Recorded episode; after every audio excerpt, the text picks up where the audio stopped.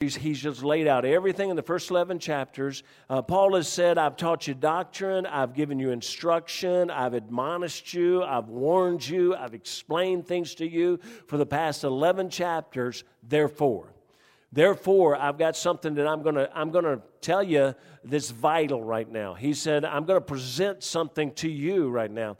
So now, know this terminology. It, it, when he says, I beseech you, the terminology means uh, it's his desire to lead them to a decision he's about to, to put before them. He wants to lead them to it. He's not saying, you got to do this. He's not driving them to it. He's not trying to get them to conform to it. He's not trying to force them into it. He's saying, from my heart, I'm begging you.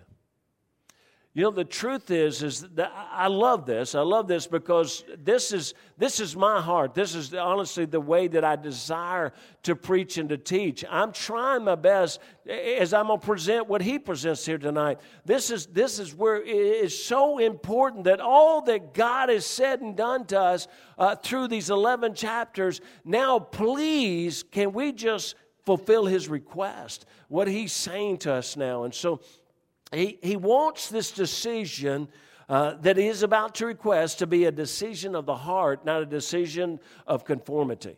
And that's what he's stressing right here. He's stressing, I, I don't want you, I, I'm not commanding you to do this. He said, I'm, I'm asking you. I'm asking you to, eh, well, we're going to get to it. We'll see here. He says, now therefore, here, here's what you need to do, is what he's saying. Therefore, because of all that God has done, and all he said, and all he's done, and all he's taught you, he said, now I beg you, therefore, brethren.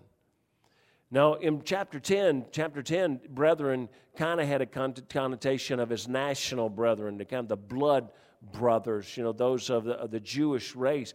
But here he's talking to Christians. So he's talking to us.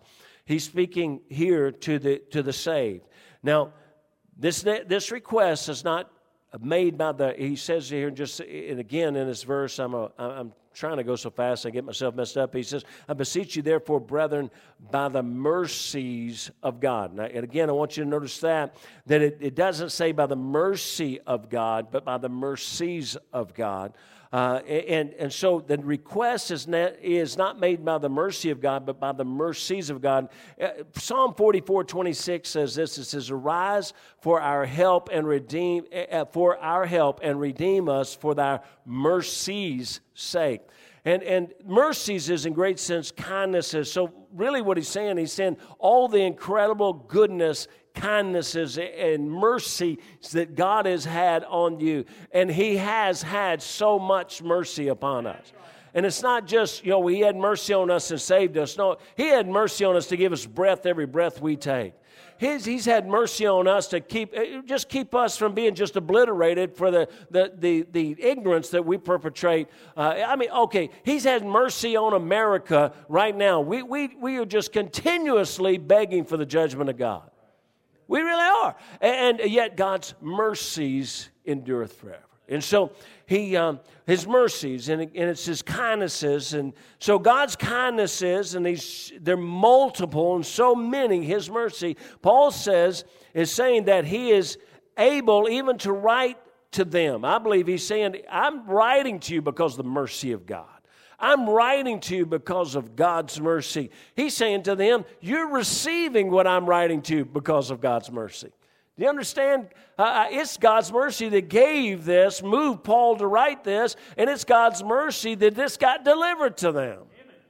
And so Paul says, I beg you, you who are my brothers in Christ, and I beg you from the pit of my heart, with all the intensity that can only come from God Almighty, a love that stems from the love of God. Hey, this is what he's trying to make clear to them. I, am asking you, but, but not through my love, not through my mercy. I'm asking you and I'm begging you through the because of the mercies of God, but from the my pit of my heart to hear what I'm about to request of you.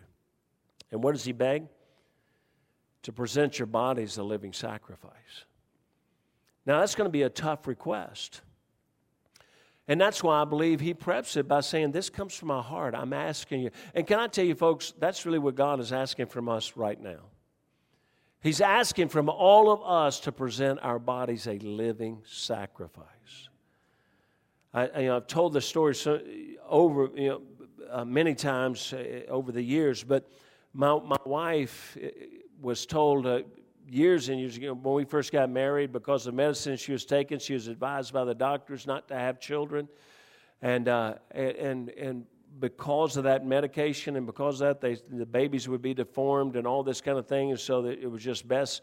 They, the doctor was saying that she shouldn't have children. And, and through this, this passage, Romans 12, 1 and 2, which is her life verse now, uh, verses now, uh, she came early, early, just in months into our marriage and said, said, I believe that God wants me to present my body a living sacrifice to have children.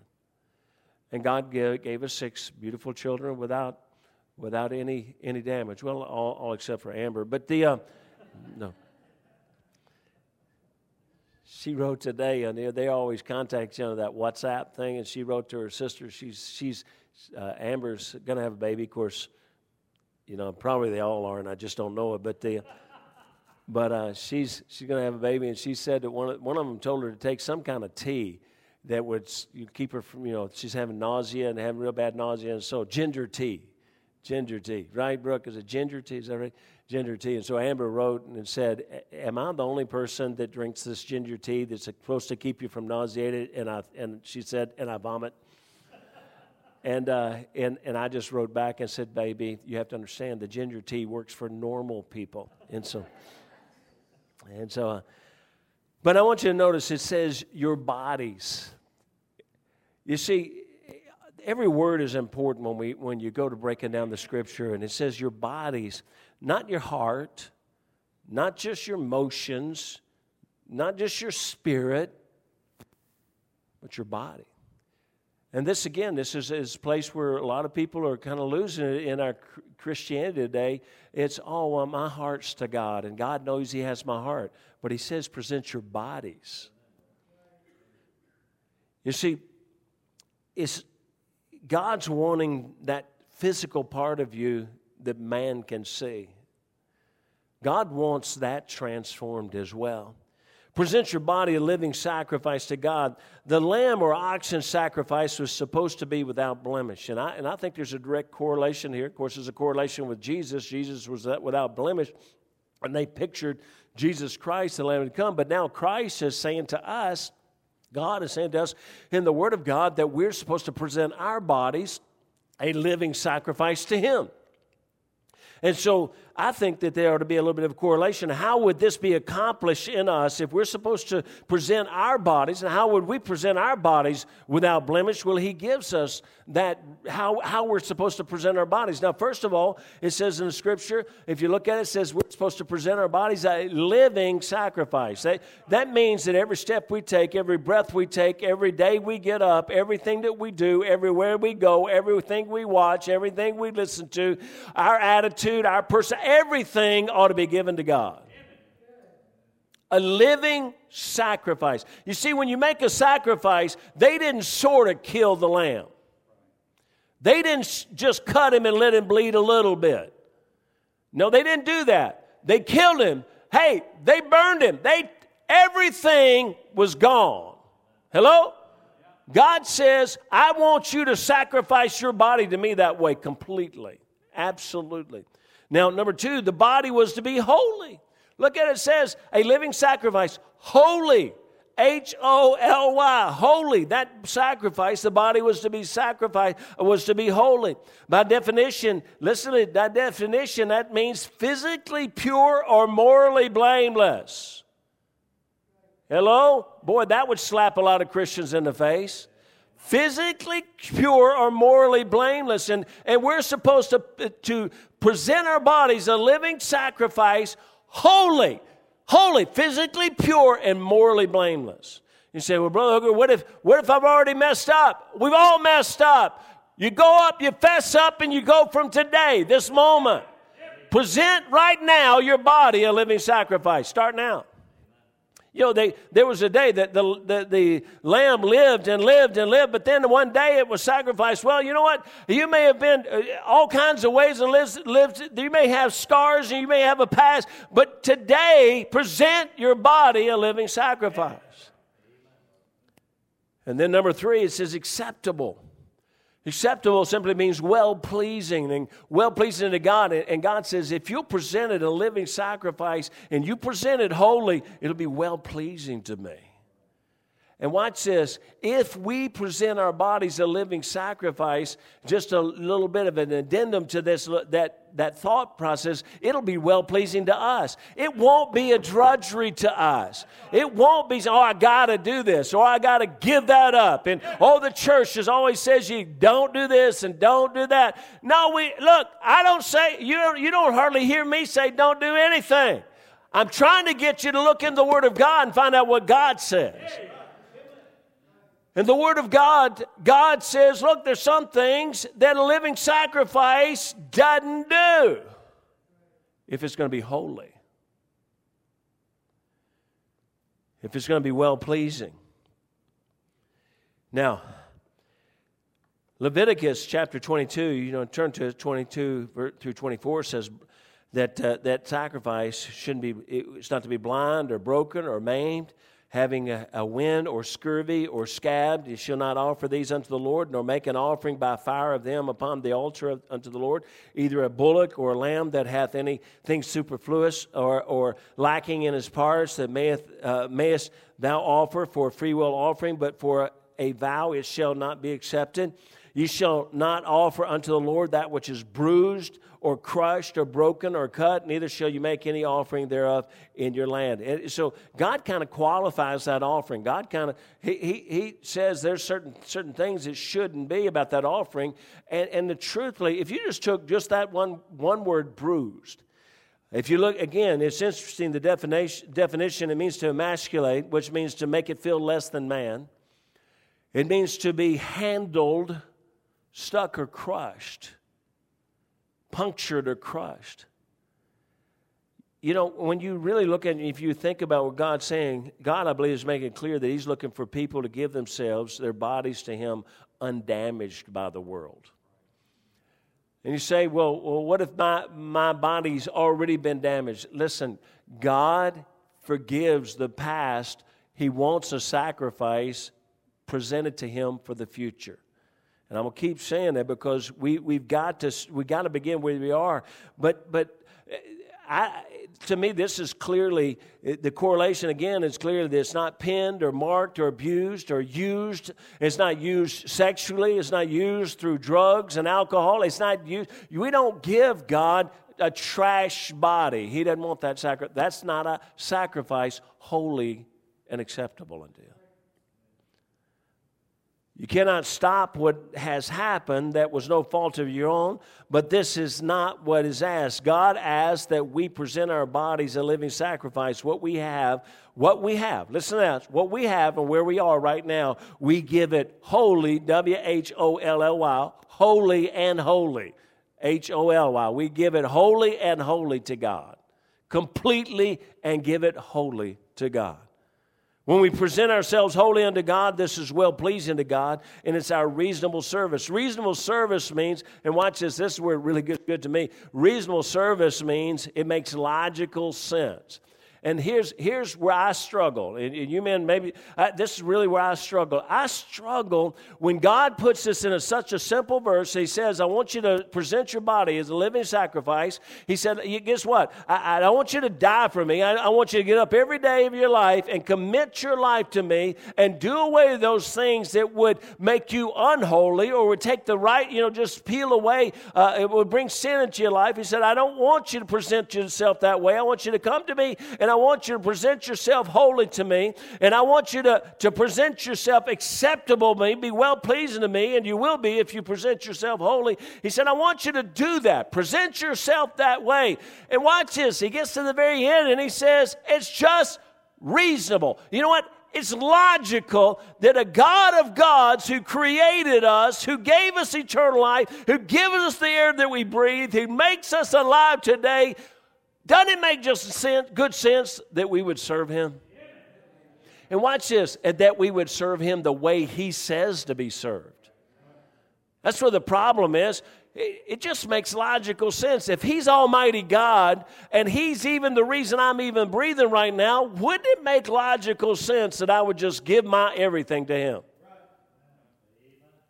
Hello, does that make sense to anybody else but me?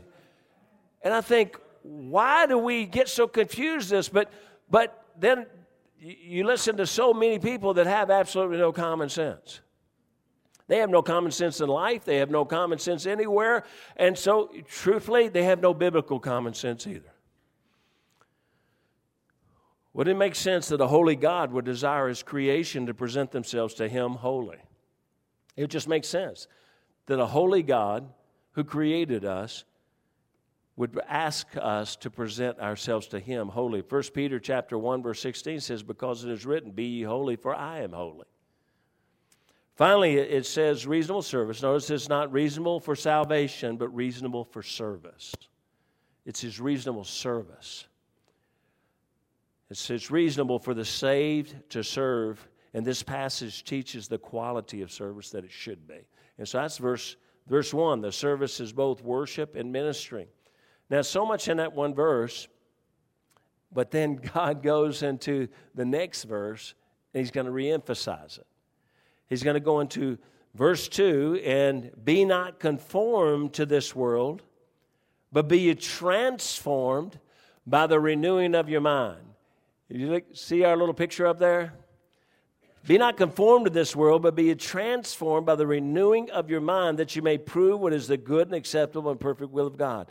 Conformed means to fashion alike, conform to the same pattern, to fashion yourself according to.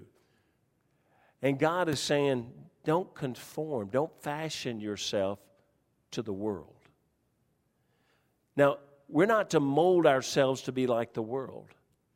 Even the term used is interesting. And It's amazing to me in the definition, the term that's used. For it's the fashions of the world that attract the Christian so much. The terminology is that don't, don't fashion yourself to the world, and that's what they call it fashions. And can I tell you, that's how, that's how they attract you. That's how they get you. They pull us in through their fashion. And whether you understand this or not, my wife, someday soon, as she's been working for for like 19 years on a, on a, uh, a lesson, but the fashions that, that of the world, our fashion, you can tell what somebody believes almost immediately by the way they dress, the way they look, by the way they wear their hair, about uh, uh, their so many things. You can tell what they believe because of the fashion. And God says, you don't fashion yourself after the world. You don't follow after the world. And, and one of the ways you follow, a primary way that you follow after the world, is after their fashions. Even the world knows that you can tell what someone listens to and who is the influence of their lives by their fashion. You just can. You can see. Sadly, many Christians seek to fit into the world, especially through fashion. It's two areas that we try to fit into the world fashion and education. But clearly, God is saying not to conf- be conformed or not to conform uh, to this world, and not to conform in thought, not to conform in belief, not to conform in your worldview, which is the present term of today, not to form, uh, be conformed to the world in your morality. Because there is a world view, their world morality. It's immorality, but it's the world morality. They, they, not to be conformed to the world's sociology or world psychology or the world's view of creation, or uh, it just goes on and on. God says, don't be conformed to the world. Don't do that. And yes, there's a negative. Oh no, there's a negative from, in all, from Almighty God. Don't do something. And he says, don't be conformed to the world. Don't look like them. Don't walk like them. Don't talk like them. Don't think like them. Don't study after them. You just don't do it. God says, don't be conformed to the world's fashion. Don't be fashioned into what the world is. But it gets more intense where it's not just a negative, though, it's a positive. He says, don't be conformed, which is a negative, and he says, be transformed. That leads us to our little caterpillar up there. That word transform is, is, is where we get our word metamorphosis. God, God is about to tell us what kind of transformation is supposed to take place in us. What we were, what we thought, what was important to us, our worldview even before we were saved. And yes, this would include where we go, what we do, how we dress, how we date, how we speak, what we eat, what we drink. It includes everything. God says what we were should be vastly different from what we are. It's a metamorphosis. Now, what's a metamorphosis? Uh, that's when that caterpillar will change into a butterfly. Now, here's what I want to show you. First, characteristics of a caterpillar. I want you to think about this. Some caterpillars have sharp spines connected with glands that secrete an irritating substance. Do you know some church members like that? Not here at our church, but you might have met them somewhere. You might have met them somewhere. No, eh, eh, you know, look, you ever, you ever, you run into somebody that just irritated you in the world? I mean, they were just, they just did not have a good spirit, a good attitude. Then it says others have irritating bristles, and the swallowtail butterfly larva emits a repellent odor when disturbed. There's all kinds of places we could go there. Just don't bother that dude.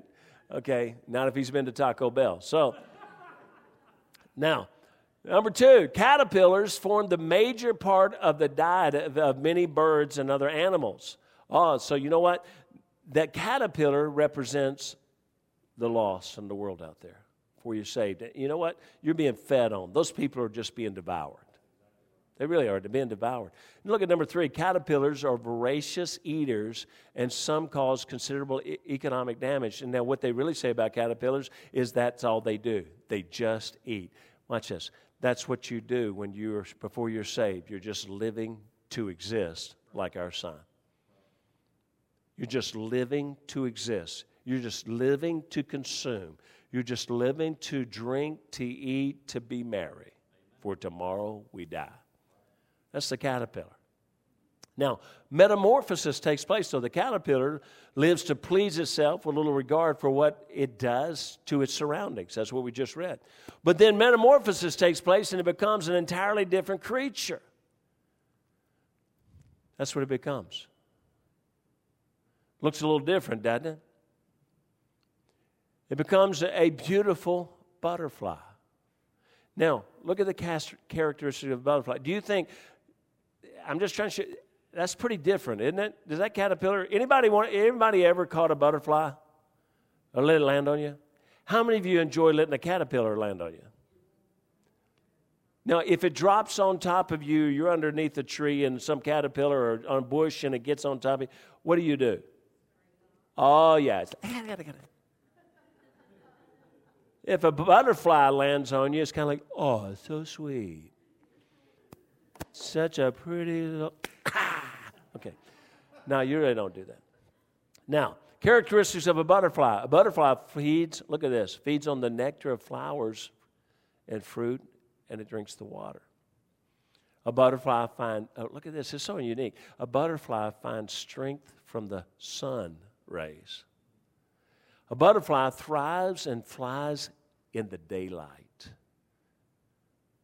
And it's beautiful. Now, here's my point before we finish this up. As different as the butterfly is from the caterpillar, they are physically the same creature. But through metamorphosis, the butterfly has become a new creature. We as Christians should be as different from the world as the butterfly from the caterpillar. Y'all get this? This is what a lot of Christians don't understand. We should be as different from the world as the butterfly is from the caterpillar, and as different from what we used to be as the butterfly and the caterpillar. And here's the problem our Christian world is teaching that you don't have to be different at all. You come in a caterpillar, you walk out a caterpillar. You know what they do? They tape some wings on your back. But you still walk out feeding on everybody, and you still walk out being fed on.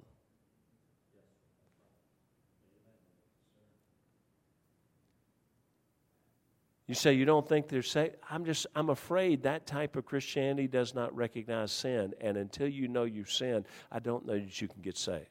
That's right. Amen. I'm not saying I, I, you know, they may, may everybody may be saved. I don't know, but but I because I can't know another person's heart. But I, I struggle when there's no conception of sin. 2 Corinthians 5:17 says, Therefore, if any man be in Christ, he is a new creature. Old things are passed away. Behold, all things are become new. As much as the the, caterp- the butterfly is different from the caterpillar, somehow when I got saved, I had to become that different. We went out to eat with this family. there's a whole row of, you know, I call it a, you know, Cordova reunion over here. They a whole row of people that I went to school in grade school, and, and some of them I haven't, you know, once or twice I've seen in 45 years. And as we sat down to lunch, I just, at one moment, I just looked at them and I said, Okay, y'all, I can't believe you came to church to hear me preach, but I just got to know, I mean, are you a little bit surprised that this is what I'm doing? Now they tried to be real nice and him and haw around about it, but the uh, but the fact is is that I'm 180 degrees from what I was.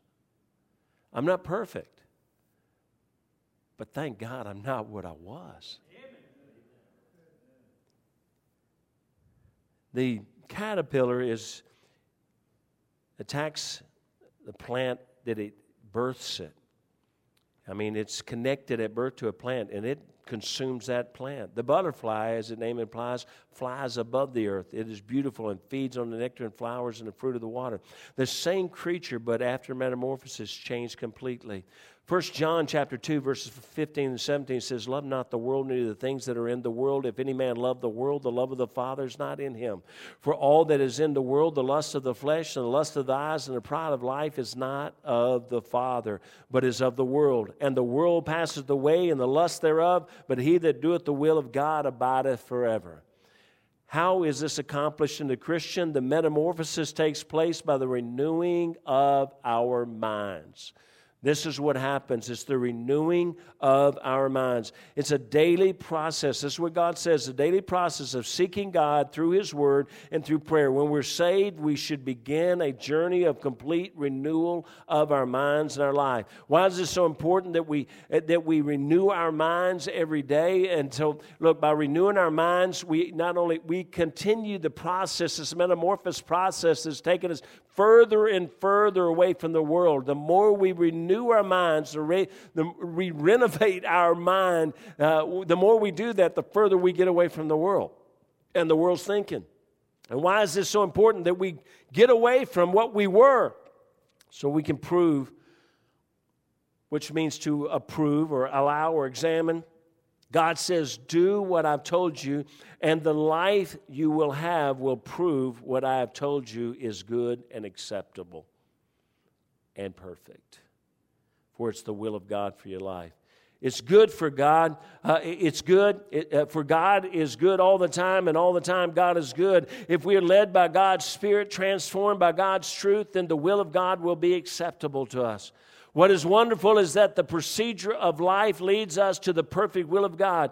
This word is more than the perf- perfection of God's will, it's the completion of God's will. And, and this is what it's really talking about in, in, in, in Romans chapter uh, 2, when, I mean, chapter 1, verse 2. He, he, God is saying, let me uh, just see it here, and be not conformed to this world, but be transformed by the renewing of your mind that you may prove. The reason God says, I want you to renew your mind daily, the renews, as I emphasized to Jeremy, he's going to walk into a schedule that's horrendous. He's going to walk into a schedule like he's never known before. He goes in and goes to school from 8 to 1, then he goes to work from 3 to 11, and he does that Monday through Friday, and okay, we can get some rest and study on Saturday. No way. You're going to go to ministries on Saturday, and you're going to go to church all day on Sunday. I just looked at him I said, Tell me when you're going to study. Tell me when you're going to walk with God.